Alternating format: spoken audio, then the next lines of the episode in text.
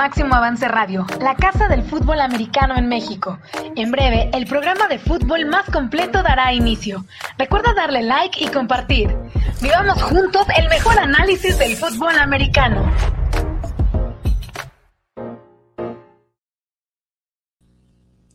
Amigos de Avance University, bienvenidos a este su programa semanal sobre todas las incidencias y ocurrencias del NCAA, obviamente del High School Football de Estados Unidos también.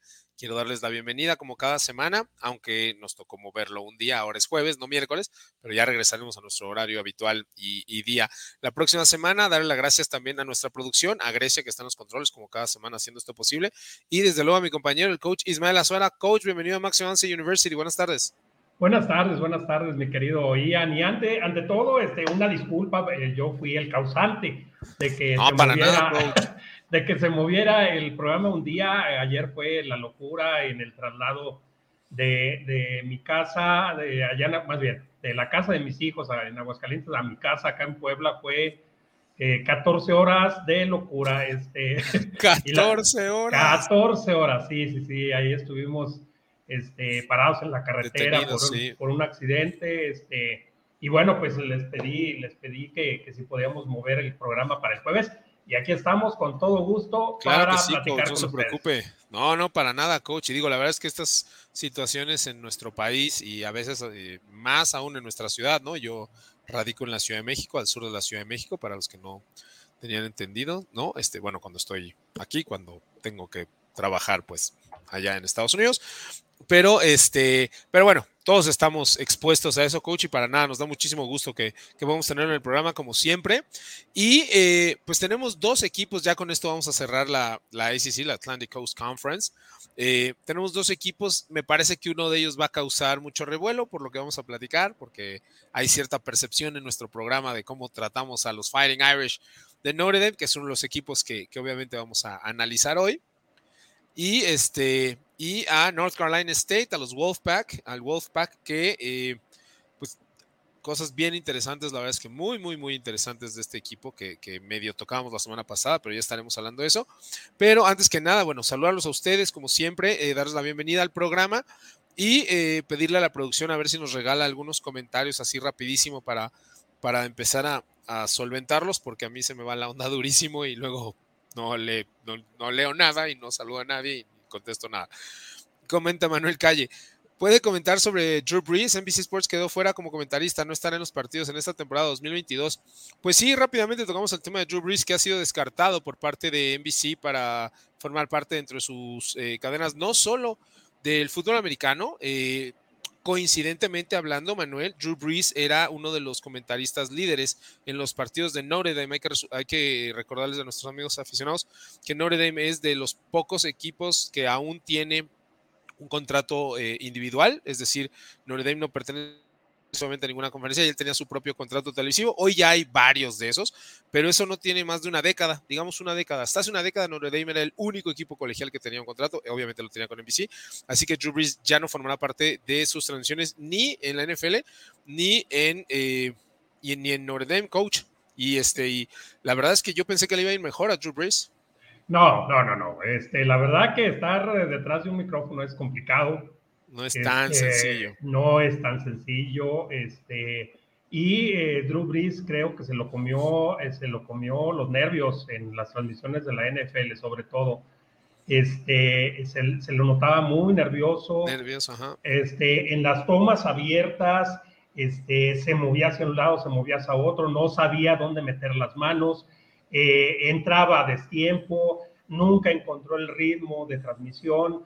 Este, y, su, y su trabajo era sencillísimo, era como comentarista eh, previo al, juego y en la, en la mitad del juego, no era ni siquiera este, analista de jugadas, etcétera, y, no, no, no encontró, no logró encontrar el ritmo, este, y bueno, pues una leyenda que seguramente va a ser el Salón de la Fama en el fútbol, este, pues no le fue nada bien en la, la eh, televisión, y por ejemplo, amigos, Chris Collinsworth, que, que, sí fue un buen receptor allá en sus épocas de colegial y en la NFL, este, es un excelente, un excelente extraordinario eh, comentarista, excelente. Troy Aikman, otro, este, no se diga este, nuestro, nuestro querido, ahí se me acaba de ver el nombre, Tony Romo, este, y ahora Tom Brady. Hay que ver, hay que ver Tom Brady, digo, con su, con su contrato masivo, hay que ver si, si habla bien, si tiene ritmo, si analiza bien, etcétera. Hay otros que son maravillosos, los hermanos Manning, pero ese es más, es más, relajo que, que, ¿cómo se llama?, que análisis pero porque así está eh, contratados para que echen relajo, pues. Claro, pero sí, sí, una lástima ver eh, a Drew Brees fuera de las transiciones, al menos a mí me caía súper bien. Eh, Valeria Molini, claramente viene a escuchar cómo van a despedazar a mis Fighting Irish como de costumbre. No, te mandamos un súper beso, ya sabes que eres la más bienvenida y la más querida de este programa, ¿vale? Este, Val, perdón, pero no, no los vamos a despedazar. Ya, ya entrará en materia, ya entraremos en materia, pero te agradecemos muchísimo que estés por aquí, te mandamos un beso. Muchísimas gracias por, por, por escucharnos. Dice Indira Guzmán, también, también un beso para Indira. Dudas, una nota de posibilidad a Clemson, Wake Forest y North Carolina State de llegar a playoffs. Como expertos, ¿qué tan acertado podría ser el pronóstico? Eh, no creo que ningún equipo más allá de Clemson pueda hacerlo. Tampoco creo que Clemson vaya a llegar. Pero, coach, no sé cómo lo vea. Yo simplemente creo que no tienen ni los atletas ni el talento los otros equipos. Creo que Clemson tendría que jugar al tope de su nivel posible para poder incluso soñar o pelear con un lugar, pero los otros equipos, eh, más allá del desempeño, no tienen ni la profundidad ni, ni los atletas. No, y lo comentamos la semana pasada, ¿no? Este, dijimos que eh, ninguno de los equipos de ACC los veíamos dentro del top 10. Dicho de otra manera, hay 10 equipos, por lo menos, que son mejores que Clemson. Y Clemson eh, es el que podría decirse que es el, el que pudiera ser favorito para ganar la, la, conferencia. Entonces, todos los demás están del 15 para atrás. Entonces, este, no, no, ni cerca, eh, ni cerca, no, no creo que llegara. Así es, vamos con, con, un mensajito más por ahí, si, si hay, si no los esperamos. Dice Daniel García, saludos a Ian, al coach a la señorita Grecia. Buen programa con mi segundo equipo favorito, Notre Dame. ¿Qué esperar de ellos? Coach, ¿le parece bien? Digo, todo el mundo está como Super, expectativa. exacto, súper expectante de, lo que vamos a decir de Notre Dame. No es necesariamente malo, pero bueno, ¿qué le parece si vamos entrando de lleno ¿no? a la materia? Y obviamente eh, me atrevo a decir que eh, debe de ser aún, creo yo, el equipo con más seguidores en nuestro país, ¿no? Eh, desde luego relacionado en gran medida con esta afinidad que hubo durante muchos años con los Pumas, ¿no? De la UNAM, que también debe debe de ser el equipo más popular de nuestro, de nuestro país. Entonces creo que por ahí viene este, pues todo este, esta afinidad, insisto, ¿no? Todo este seguimiento que se le da a Notre Dame. Y eh, pues vamos a entrar de lleno, coach. Eh, antes que nada, recordar que estamos analizando a Notre porque si bien no forma parte de la ACC en fútbol americano, sí forma parte de la ACC en el resto de sus, de sus selecciones, de sus programas eh, atléticos, y que cuando hubo una temporada cortada, sí participó con ellos. Entonces, bueno, es como el colofón perfecto para esta, para esta conferencia. Eh, en términos muy generales, nuestra queja, y aquí sí me voy a unir al coach, yo la verdad es que Notre Dame no, no me cae gordo, mucho menos de eso. De hecho, admiro muchísimo eh, lo legendario y la tradición del programa, pero nuestra principal crítica, y que se repite este año, es que al no pertenecer a ninguna conferencia y al llamarse como se llama, se le regalan posiciones o se le regala estatus, digamos, que no se gana ese programa por propio, por propio derecho, digamos, en el campo. Es decir, Notre Dame yo calculo que como siempre va a estar rankeado entre el 10 y el 12, más o menos esta temporada. Y lo que yo vi en el Spring Game y lo que he estado siguiendo esta temporada no, no lo amerita, ya entraremos de lleno en ello, pero esa es, esa es la principal queja, coach, ¿no? Sí, sí, efectivamente. Este, eh, bueno, pero poderoso caballero es don dinero, dicen en España, y, Notre Dame es, eh, es, la joya de la corona. Este, todo el mundo quiere los Fighting Irish, eh, todo el mundo los sigue, o, los amamos o los odiamos, con ellos no, no hay, no hay medias, este, tintas. medias tintas. Y, y, si vemos a Notre Dame es para verlos perder y los otros es para verlos ganar. Entonces, este, pues por eso, por eso siempre están sobrevaluados y esa es nuestra principal crítica, no es propiamente al equipo, sino a los medios de comunicación, a los expertos y a los analistas eh, que siempre les dan un, empujoncito para arriba cuando a veces no es, no es este, justificado. justificado, ya lo hemos visto, el par de finales nacionales que han llegado, este, les han pasado por encima, los masticaron, los escupieron, los patearon y, no tenían por qué haber estado ahí.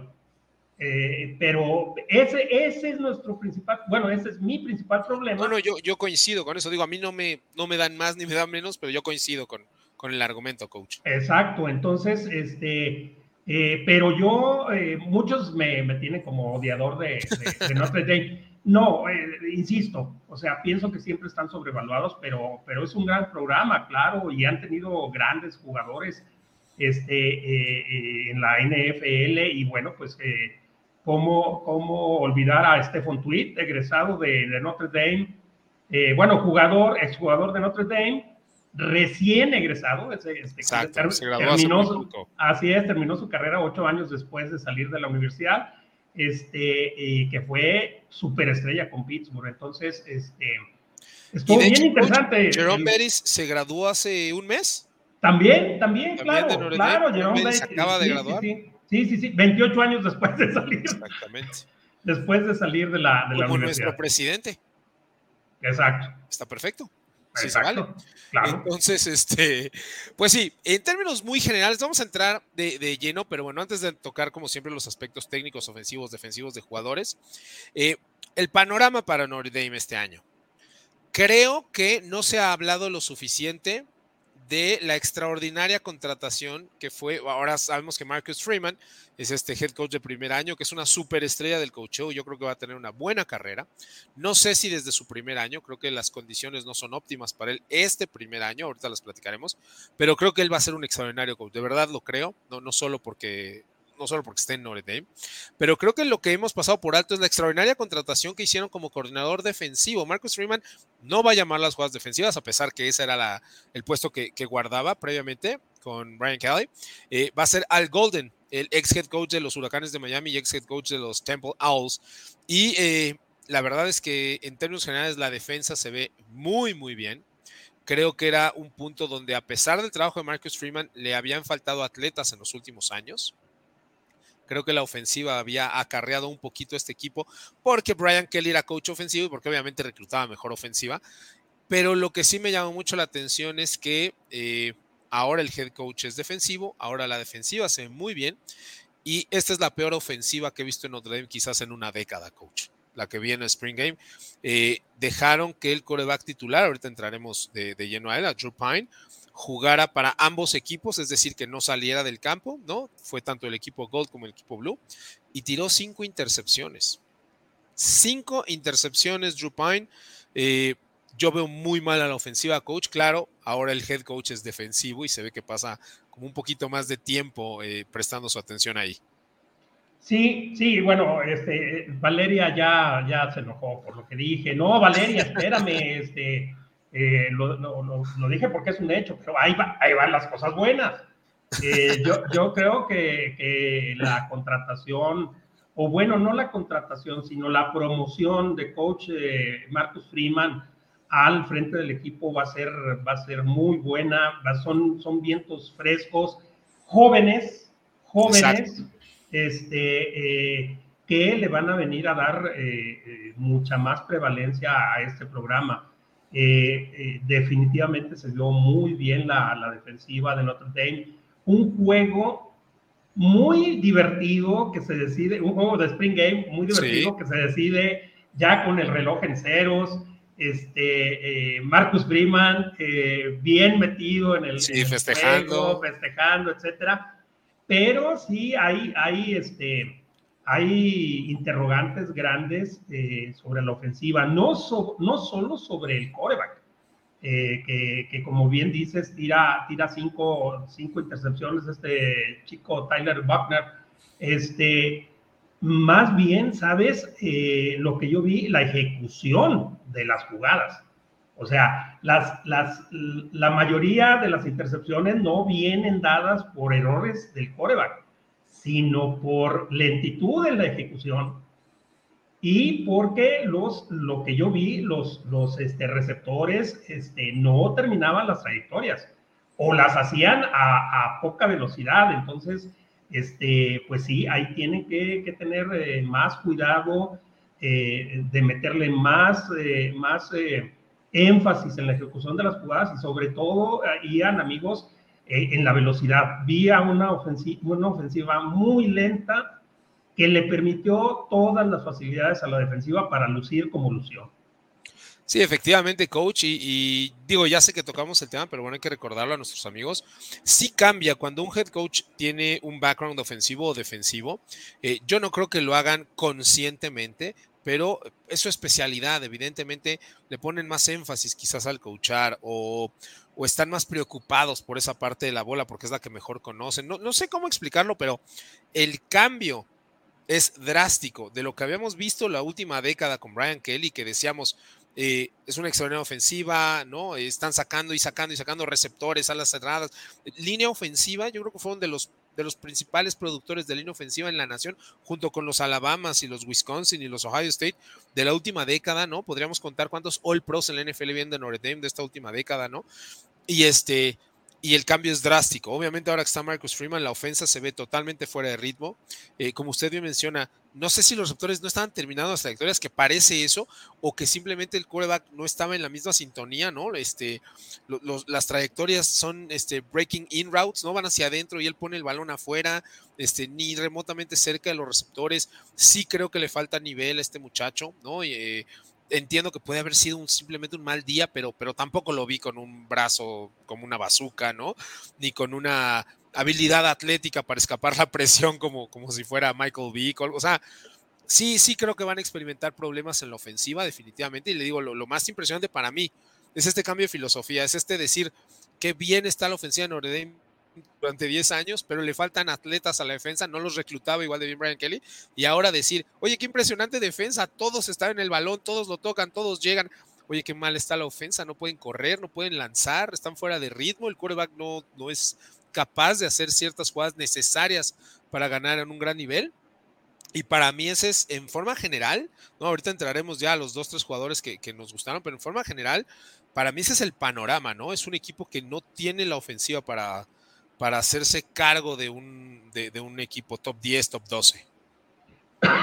Sí, y a lo largo de la, de la temporada les va a costar, les va a costar porque eh, van a empezar con un equipo este, muy complicado, que es Ohio State, problema, este, que, les va, que les va a hacer, eh, eh, que los va a situar en la realidad del equipo al principio de la temporada. O sea, este, eso, eso eh, le va a jugar en contra a Notre Dame. Eh, y, bueno, pues tienen enfrentamientos con North Carolina este, en la cuarta semana. Este, luego su enfrentamiento tradicional contra los Clemson Tigers. Y luego termina contra los, troyanos de USC que este, que este USC va a ser completamente diferente al de años anteriores. Entonces, este, complicado panorama para este equipo. Eh, tendrán que trabajar mucho en la ofensiva si es que quieren competir contra estos, contra esas potencias ofensivas que con la que empieza la temporada y con la que termina la temporada. las dos son potencias, Ohio State y USC, y pues por ahí metido eh, North Carolina Tar Heels a la mitad de la temporada. En medio, así es, coach. Eh, eh, entrando ya un poquito más en, materia, lo que está hablando usted de, las ofensivas, de las defensivas, desde luego el calendario, ¿no? Eh, se van a enfrentar a la ofensiva número uno de la nación el año pasado, que solamente mejoró porque perdió a muy pocos jugadores ofensivos, muy pocos. Obviamente regresa CJ Stroud en Ohio State, que es candidato a ganar el, trofeo Heisman, ¿no? Trevion Henderson, uh, Paris Johnson, o sea, la ofensiva de Notre Dame se ve, perdón, de, Ohio State se ve muy difícil de contener, a pesar de la buena defensa de, de, de pero creo que el ataque, insistimos, con este chico Drew Pine y, con Brendan Lacey, que se ha convertido en el mejor jugador ¿no? Y en el reader receptor de regreso, ¿no? De, los que tuvo este, que cambió de número, ahora Brendan Lacey trae el, número cero, es el receptor número cero, ¿no? Dame. Tiene a Jared Patterson, este centro que al menos fue All American el año pasado, ¿no? Tercer equipo All American, me parece que es, eh, si no el mejor prospecto de centro para esta generación, para el draft 2023, sí, uno de los dos o tres mejores. Entonces, tienen piezas, tienen piezas que, los van a poder este, ayudar. Eh, considero que Notre Dame, como siempre hemos dicho, eh, perennemente debe de ser un equipo top 15, ¿no? Es sin lugar a dudas uno de los mejores 15, 20 equipos de la nación, sin importar el año, su reclutamiento, su juego, desde luego sus atletas, ¿no? Es, eh, así lo ameritan. Nada más, eh, no, no 10 y no 12, ¿no? Y, la primer prueba de Marcus Freeman, ¿no? Decíamos, es un año difícil para él.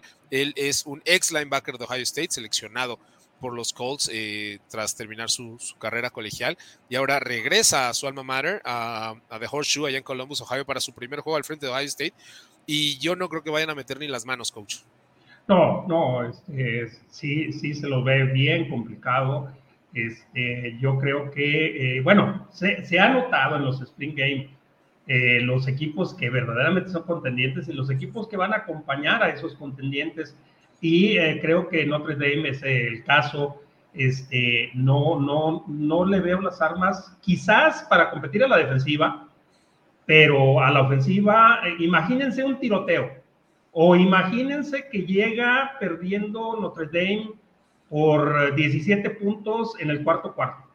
Este, eh, ¿Lo ven ustedes armando tres tres este, series eh, anotadoras para, para eh, darle la vuelta a ese, a ese marcador, difícilmente, porque el, el coreback pues realmente no se ve, como bien dices, o lo que nos enseñó, no lo vimos, no lo vimos como un coreback de, de primera, de primera este, categoría, de primera línea, y pues no brinda ninguna garantía en ese tipo de juegos apretados o de situaciones en las que el, el coreback se tiene que echar el equipo al hombro y sacar, eh, sacar el, el, problema, darle la vuelta, etcétera. Entonces, yo, yo no lo veo así, eh, desafortunadamente para Notre Dame, y por lo menos tres partidos los veo muy, muy complicados a este día.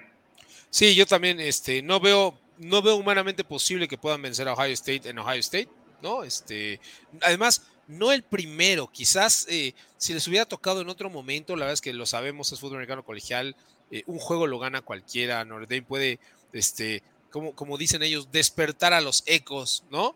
Y, dar una sorpresa, pero no el primer juego. O sea, Ohio State lleva un año preparándose para este juego. Y es en casa. Entonces, no los van a agarrar ni dormidos, ni distraídos, ni confiados, ni, o sea, muy complicado, muy complicado. Este, y eh, el juego de Clemson, no, no dudo que puedan eh, ganarle a North Carolina. El juego de Clemson también lo, veo muy difícil, insisto, todavía la diferencia de atletas es, es, marcada, ¿no? La línea defensiva de Clemson es una de las mejores del país, guiados por Brian Breezy, este jugador eh, que también debe ser una altísima primera ronda, el nose tackle de, de Clemson.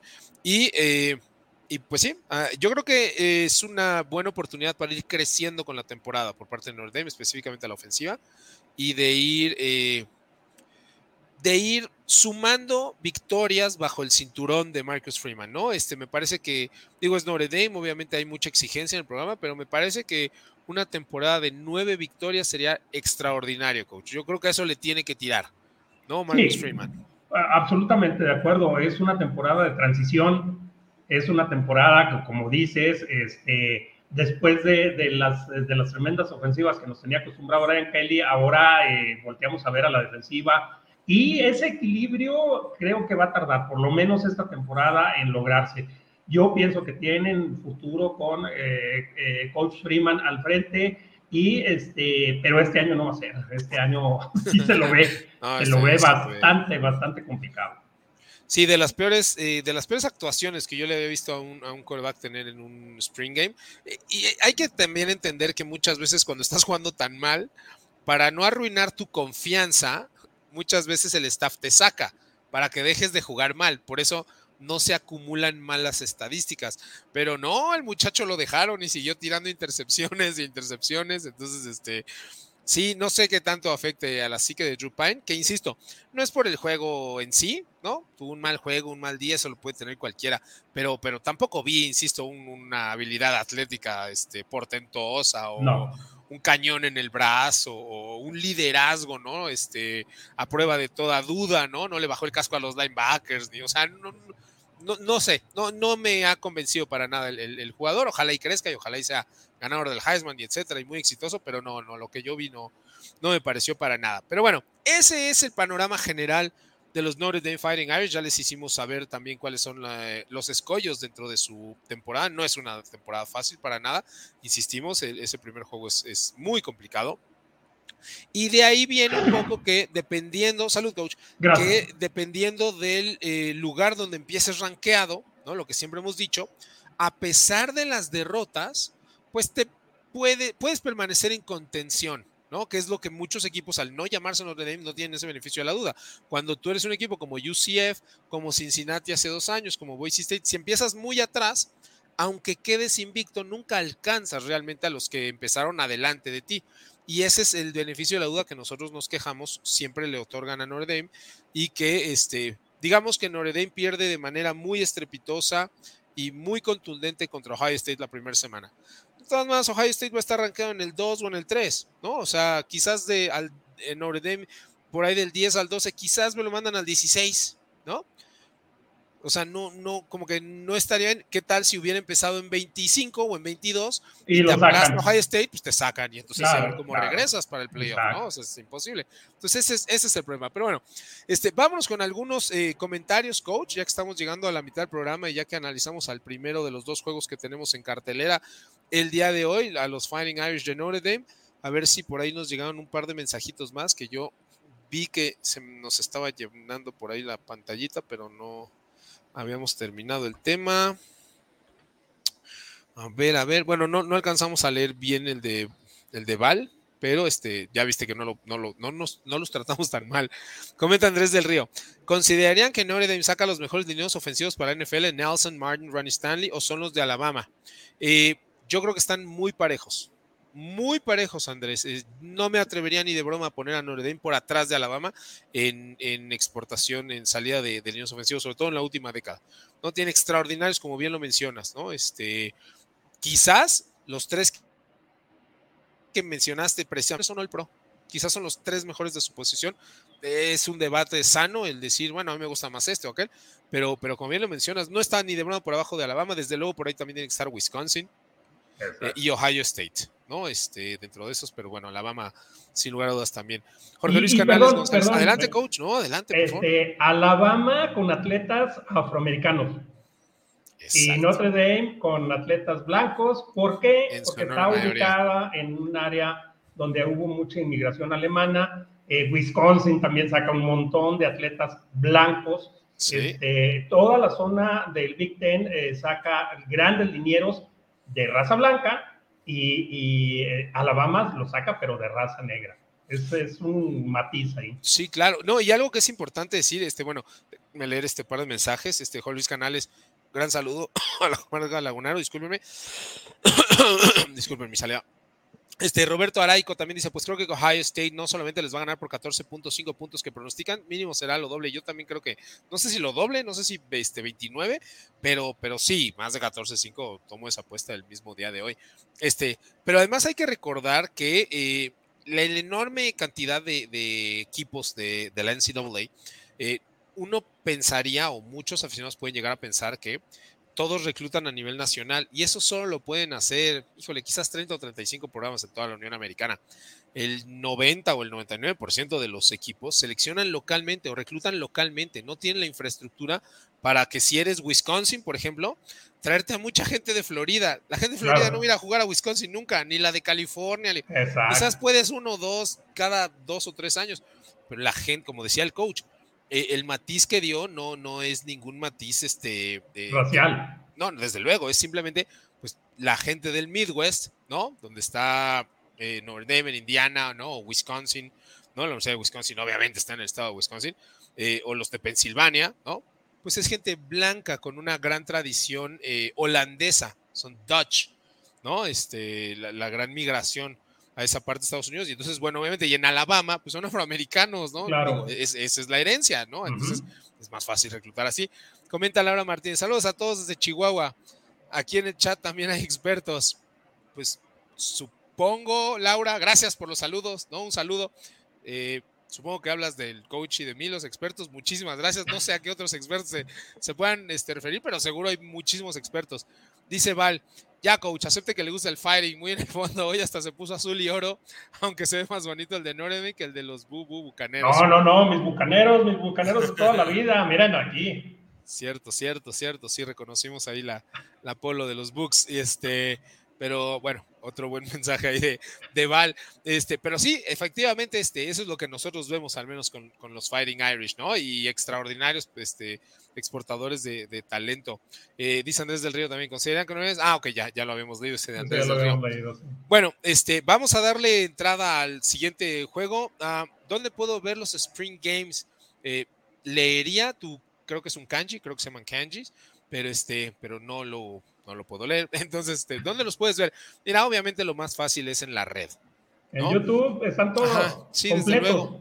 Claro, claro, es, lo más sencillo, ¿no? Este, si tienes acceso a algunas bibliotecas que yo sé que ya hoy en día eh, la gran mayoría cobran, ¿no? Este, y, y, bueno, algunos de nosotros que nos dedicamos al scouteo tenemos acceso a, algunos juegos extras, pero este, pero lo más fácil, claro, en la red y los puedes localizar, como dice el coach, la gran mayoría. No, ojo, muchas escuelas no hacen Spring Game, pero este, ahí debes de localizarlos. Entonces, si te podemos servir en algo, aquí estamos. Andrés del Río también dice, Brandon Joseph, el nuevo safety en es el mejor del próximo draft. Híjole, no estoy listo para nombrarlo así, desde luego es un gran jugador, hay que poner a la gente en contexto. Brandon Joseph es este jugador All American la temporada del 2020, la temporada acortada, el jugador número 16 con Northwestern, este, esta universidad de, del Big Ten. Eh, y fue nombrado como Precision All American para la temporada anterior, Brandon Joseph, pero no tuvo una muy buena temporada. Tuvo, es cierto, ahí algunas lesiones. Todos estamos esperando que regrese a su nivel real, a que, a que no sufra ninguna lesión. Este, pero eh, sí fue exhibido atléticamente en algunas oportunidades y eso obviamente pues no, no, no se ve bien, ¿no? Eh, definitivamente es un buen prospecto para el NFL. Yo diría que no hay manera que salga de la segunda tercera ronda, pero tampoco estoy listo para ponerlo como el mejor eh, safety aún. Eh, ahí sorpresivamente regresó este eh, Jordan Battle, el safety libre de Alabama, el número 9, ¿no? que también hubiera sido una selección altísima el año pasado. Y, este, y, quizás, quizás, si el día de hoy me preguntas quién es el mejor safety de la nación, yo diría que es Jalen Catalon, el safety número 4 de Arkansas, que también fue el American hace dos años y que sufrió una lesión, una fractura el año pasado. Eh, creo que esos tres son los mejores de la nación, sí, pero, pero no estoy listo para decir que Brandon Joseph es el, el mejor. Eh, insisto, a mí me gusta más este Jalen Catalon de Arkansas y desde luego Jordan Battle de, de Alabama me, me, gusta mucho. Oye, bueno, querido dime, amigo, lo dime, cierto dime. es que va a tener un montón de trabajo. ¿Ah, sí? No, no, enfrentando la defensiva va a jugar muchísimo sí. tiempo. sí. Sí, se va a lucir. Se va a lucir, se va a lucir. Sí, sí, se va a lucir Brandon Joseph y este y a ver cómo le va en esta transición de Northwestern a Notre Dame. Eh, vámonos con el segundo con el segundo juego de esta semana.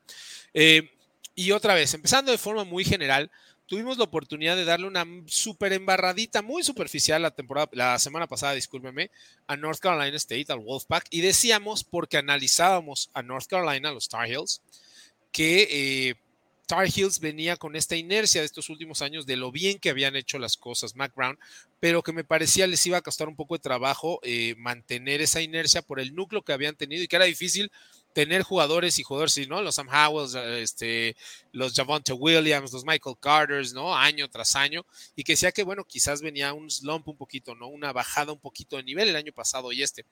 Después de ver a North Carolina State, estoy seguro que la va a pasar muy mal North Carolina contra North Carolina State. Eh, el coach eh, Dave Doran ha hecho un extraordinario trabajo. Cada año desde su llegada ganan un juego más, al menos. Se han vuelto ultra competitivos, no, no muy competitivos, ultra competitivos. Siguen exportando eh, jugadores, sobre todo de línea defensiva, más que de otras posiciones pero la defensiva de North Carolina State es un verdadero dolor de cabeza, lo ha, hecho, lo ha sido, insisto, los últimos 5 o 6 años que ha llegado Dave Doran, lo, han, lo están haciendo muy bien. Y ahora resulta que tienen a un coreback en la figura de Devin Leary, ¿no? que eh, en el momento de hoy está considerado como, por más mal que le vaya, una segunda ronda en el próximo. Es un jugador top 50, top 64 en el próximo draft.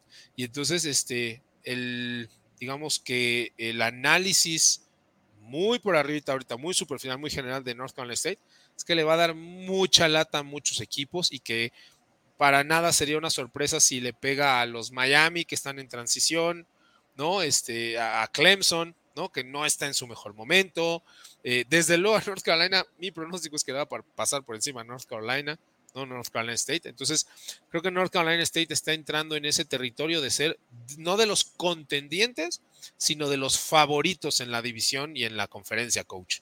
Así es. Aparte, aparte, amigos, amigas, háganme caso ya tenemos equipo en la mañana para divertirnos, que va a ser North Carolina State. Y en la noche también, que va a ser USC. USC. Hay que seguir a North Carolina State, este, un equipo espectacular, ofensivamente hablando, con un gran coreback, con un sistema ofensivo múltiple, utiliza eh, algunas cosas de profesional, otras cosas de colegial, eh, tiene rasgos de, de, varios tipos de ofensiva, raid, spread, este, ofensiva de opción. Es un espectáculo, créanme, créanme, se van a divertir. Este, contrariamente a lo que vimos con, con la ofensiva de Notre Dame, eh, eh, North Carolina State es un equipo eh, vibrante, es un equipo excitante. Este, perdón, perdón por el hype, pero ustedes saben que yo soy ofensivo y, y, ver un equipo tan espectacular, este, con, con tantos matices, tanto ofensivo, digo, este, en el juego terrestre como en el juego aéreo, con un gran coreback.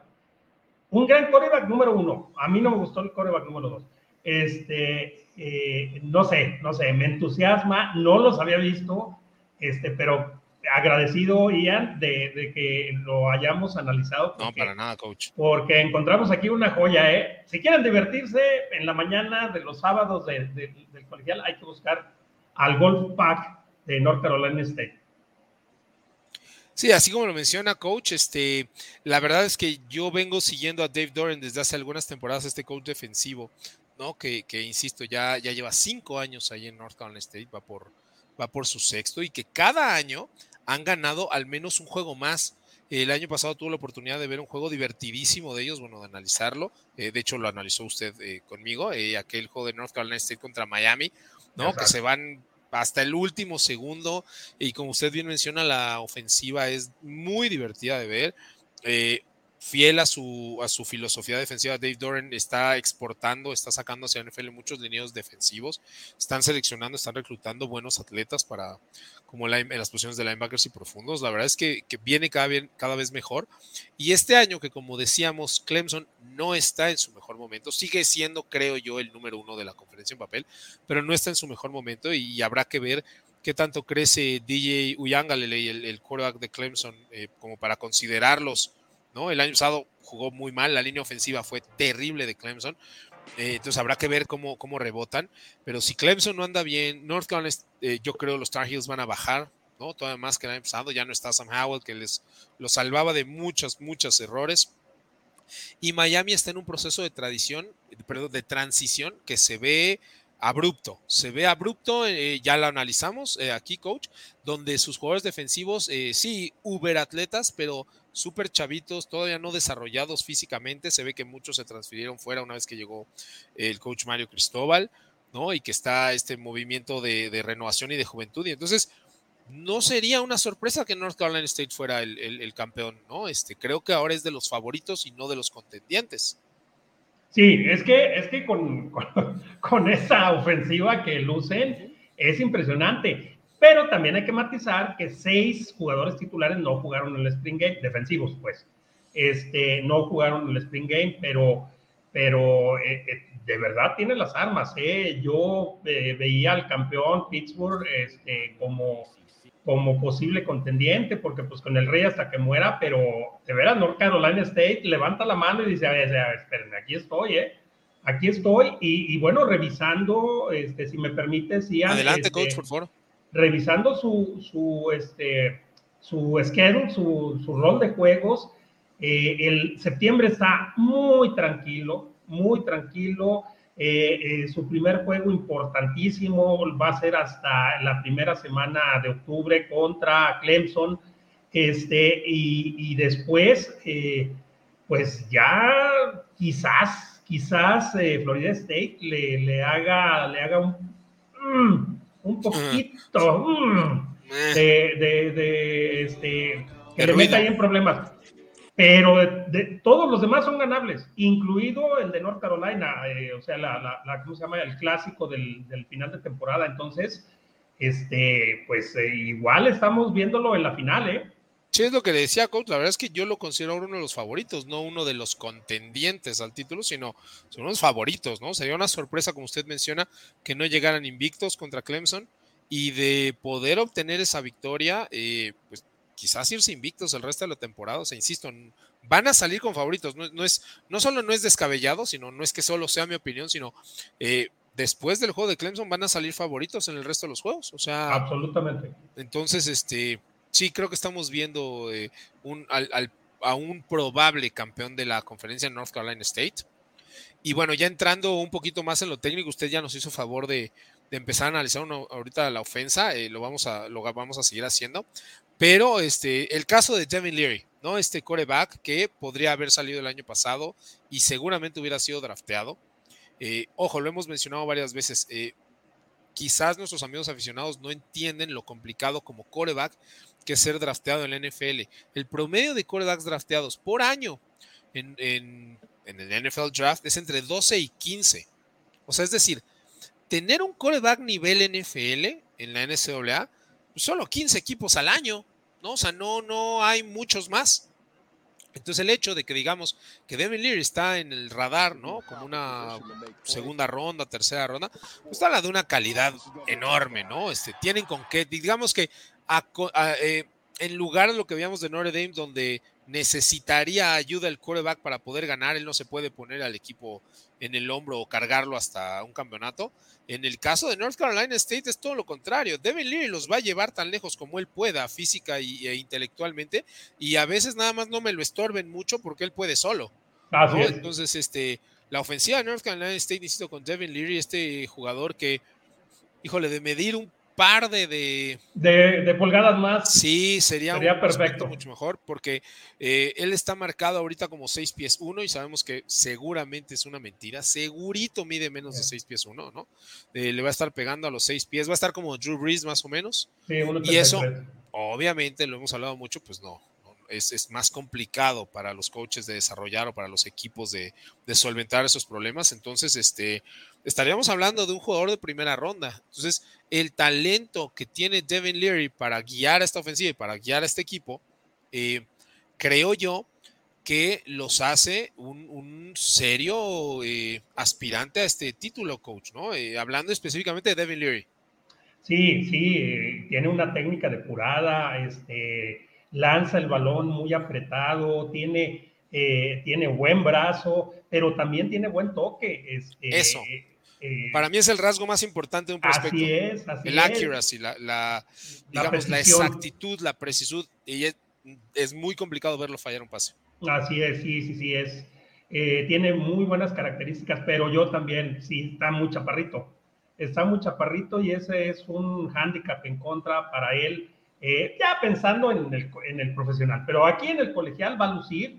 Este, vean, es que lanza muy fácil, se ve muy fácil los, los pases que lanza este, y, no, no se ve así eh, su segundo equipo. Eh, a mí no me gustó para nada el otro, el otro coreback que ahorita les digo cómo se llama, este Ben Finley, este, eh, que también es un jugador de segundo año y apenas está emergiendo, debe de, de mejorar, pero, pero sí, Liri sí se ve con grandes, con grandes habilidades, suelta el balón muy bien, es inteligente, rompe las jugadas cuando debe romperlas, corre muy bien, este, y encabeza, insisto, una ofensiva muy explosiva. Así es, coach, una gran precisión de los prospectos que he podido observar este año. Eh, recuerden que se dan calificaciones, ¿no? En todas las áreas, los traits o las características propias de cada jugador. Yo no creo que haya un pasador con mayor precisión en toda la NCAA, ¿eh? De ese nivel. Ahora, obviamente, si bien algunos consideramos la presión como el rasgo más importante, eso es cierto, tampoco es el único, ¿no? Este, acuérdense que el chiste es tener como como ser lo, más constante posible en las calificaciones, ¿no? De nada te sirve de ser, digamos, el más rápido de todos, si no tienes visión, fútbol intelligence, este, claro, claro. ¿No? Si cometes errores y si tomas malas decisiones, pues no te sirve nada ser el más rápido, ¿no? Lo mismo pasa aquí, tiene buenas calificaciones y todo, pero, pero no sé si de lo que hayamos visto de Tyler Van Dyke, que es el otro que puede ser primera ronda en Miami, coach, eh, CJ Stroud, ¿no? En, en, Ohio State, que también, bueno, tiene un arsenal ahí enorme, este, y Bryce Young, no sé si hay alguien más preciso que, que Devin Leary, la verdad es que lo hace ver muy fácil, muy sencillo, ¿no? Este, sabe dónde poner el balón, siempre guía a sus receptores, ¿no? Eh, encuentra la zona abierta, los deja correr después de la recepción, no los frena. Entonces, este, creo que, creo que todo lo que haga North Carolina State empieza y termina por la ofensa, aunque insistimos, su defensa también es de un gran nivel. Creo que tienen eh, un excelente roster, ¿no? Que tienen la profundidad en las posiciones para competir contra cualquier equipo de la conferencia y obviamente derrotarlos. Entonces, este, esperando un buen año de Dave Doran esta, su sexta temporada con esa defensiva que, que realmente es... Dave Doran eh, obtuvo este empleo y ha mantenido a North Carolina State mejorando año tras año por la defensiva. Lo es que ahora tiene un talento de este nivel, pero, pero no menospreciemos a la defensiva de, de, North Carolina State y que se vio así, ¿no? Oportuna, con buenas coberturas, con buena presión, eh, la línea defensiva creo que me falta, le, falta un poquito de desarrollo. No le metieron mucha presión a Devin Leary. No sé si muchos le puedan meter este, presión a Devin Leary porque tiene este reloj interno de soltar la bola cuando se debe, ¿no? De deshacerse el balón a tiempo. Pero, este, pero, pero creo que auguramos lo mismo, coach. Una excelente temporada para North Carolina State. Otra cosa, este, creo que de todos los spin games que, llegamos, que llevamos analizados, el único coreback que ha tenido más de 300 yardas en un spring game es, es este muchacho, ¿eh? Y eso, eso habla este, de, su, de su hype, de su, este, de su techo, que, que, creo que va a ser muy alto y creo que este, va a ser protagonista. Hay que seguirlo, insisto, insisto. ya encontré a quien seguir. Así es, en la mañana hay que seguir a North Carolina State porque nos vamos a divertir. Así es, coach. Y bueno, con eso ahora sí damos por cerrada la conferencia del ACC, ¿no? Este, analizamos a los posibles contendientes al título de la conferencia. Por ahí nos hacían mención en redes sociales de Wake Forest. Eh, sí, desde luego espero que Wake Forest tenga una excelente temporada, muy similar a la, de, a la del año pasado. Tienen también ahí un coreback que eh, me parece que puede ser un producto para la NFL el próximo año. Habrá que ver cómo se desarrolla en su último año. Desafortunadamente tampoco Sam Hartman, este coreback de Wake Forest, está muy alto. Eh, pero además, eh, me parece, creo yo, que conjuntar nuevamente lo que decimos, este talento a lo largo de varias temporadas es muy difícil si no tienes un gran reclutamiento.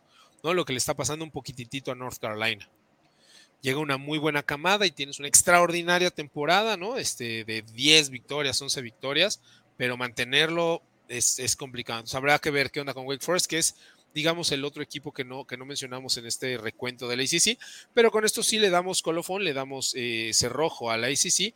Eh, estaremos analizando el resto del Big Ten las próximas dos semanas, que además ya las próximas dos semanas nos llevan pues, a finales de junio, ¿no? Se acerca ya rápidamente, ¿no? Eh, quedan 84 eh, días previos al, inicio de la temporada del College Football 2022, de 2022, disculpen. Y entonces, este, pues ya tampoco nos quedan tantas semanas de analizar a los contendientes. Insisto, estaremos viendo al Big Ten la próxima semana por ahí, obviamente, ya vimos a Ohio State, ya vimos a Michigan, pero bueno, obviamente hay varios contendientes en esa, en esa conferencia que estaremos eh, analizando en las próximas semanas. Pero vamos a pedirle ahorita a nuestra producción que nos mande los últimos mensajes del día, porque estamos a punto de cerrar, dice Daniel García. Tan mal está Florida State que parecería que no pertenece al ACC. Sí, este, digo, ahorita eh, no sé cómo lo ve el coach, pero creo que ahí hay un par de problemas. Primero, las expectativas siempre son muy altas en Florida State. Y yo creo que el coach Mike Norvell, eh, procedente de Memphis, donde hizo un extraordinario trabajo, ah, va a necesitar más tiempo del que, del que queremos aceptar. Ya tiene dos temporadas al frente de Florida State. Pero lo que más me preocupa, fíjense, creo yo que está haciendo las cosas bien. Creo yo que está cambiando una cultura. Creo yo que se está deshaciendo de todos estos elementos que no aportan nada positivo a su, a su trabajo y a su programa. Y al hacer las cosas bien te tardas más ese creo que sería el único. Si, si a Mike Norvell le dicen, no te preocupes, te vamos a dar un contrato por 10 años, yo creo que al final de esos 10 años el balance sería positivo. Y creo que le cambiaría la cara a Florida State y que lo haría mucho mejor. Pero, ¿cómo los veo después del año 2 y en este año 3 que entran? No muy bien, ¿no? Este, por un lado y por otro, nos guste o no, el impacto mediático, anímico y quizás hasta de marketing, ¿no? Este, más allá de, insisto, de los medios, pero no, marketing es el, convertir eso en, en, revenue, ¿no? En dinero. De, de que les hayan quitado al recluta número uno de la nación, a Travis Hunter, y que se los haya quitado Jackson State. ¿no? Florida State tiene muchos años sin tener una camada de reclutamiento eh, top 5, top 7, ¿no? O sea, definitivamente no está compitiendo ya con los Alabamas, con los Ohio State, con los USC, con... Y el hecho de tener al jugador número uno de la nación en tu traspatio y que venga Jackson State de Mississippi y te lo quiten, sin importar cómo fue, sin entrar en, controversias, o sea, el, mensaje que manda, el impacto que manda es, si él no quiere ir a Florida State, pues de ahí para abajo, ¿no? O sea, a ver, a ver quién sí. A ver quién sí, Exacto, coach. Entonces, no sé cómo usted vea la situación de Florida State. No, yo pienso que, sí, por supuesto, coincido contigo. Y una cosa, Daniel, perdón, eh, este Florida State es un equipo de dos cuartos. Tiene muy buenas primeras mitades y se derrumban las segundas mitades. Ese es su, su, ¿cómo se llama? Su, este, su esencia en estos, en estos años. Eh, bueno, por lo menos el año pasado es un equipo que no mantiene el nivel durante los cuatro cuartos y eso este, pues es tirarse eh, un disparo en el pie. Creo que mientras no se corrija eso, mientras el esfuerzo no sea parejo durante todo el partido, va a seguir teniendo estos problemas porque va teniendo un gran partido en la primera mitad y baja el ritmo y ahí vienen las derrotas. Y ha sido una característica pues eh, que yo le he visto a Florida State. y bueno, pues sí, o sea, imagínate, se te va el, talento número uno de la nación a una universidad de segunda división.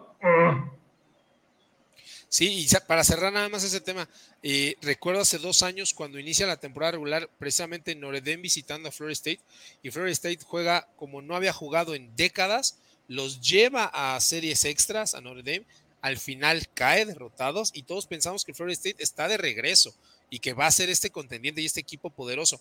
Y una semana después pierden con Jacksonville State.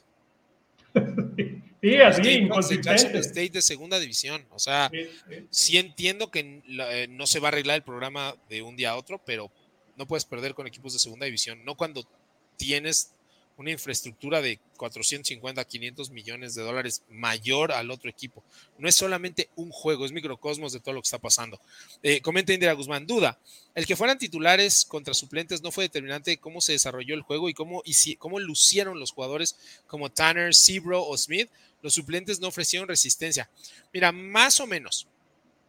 Eh, evidentemente, si no juega el mejor jugador de la defensa, eh, pues es más fácil para la ofensa. Sí, o sea, totalmente de acuerdo.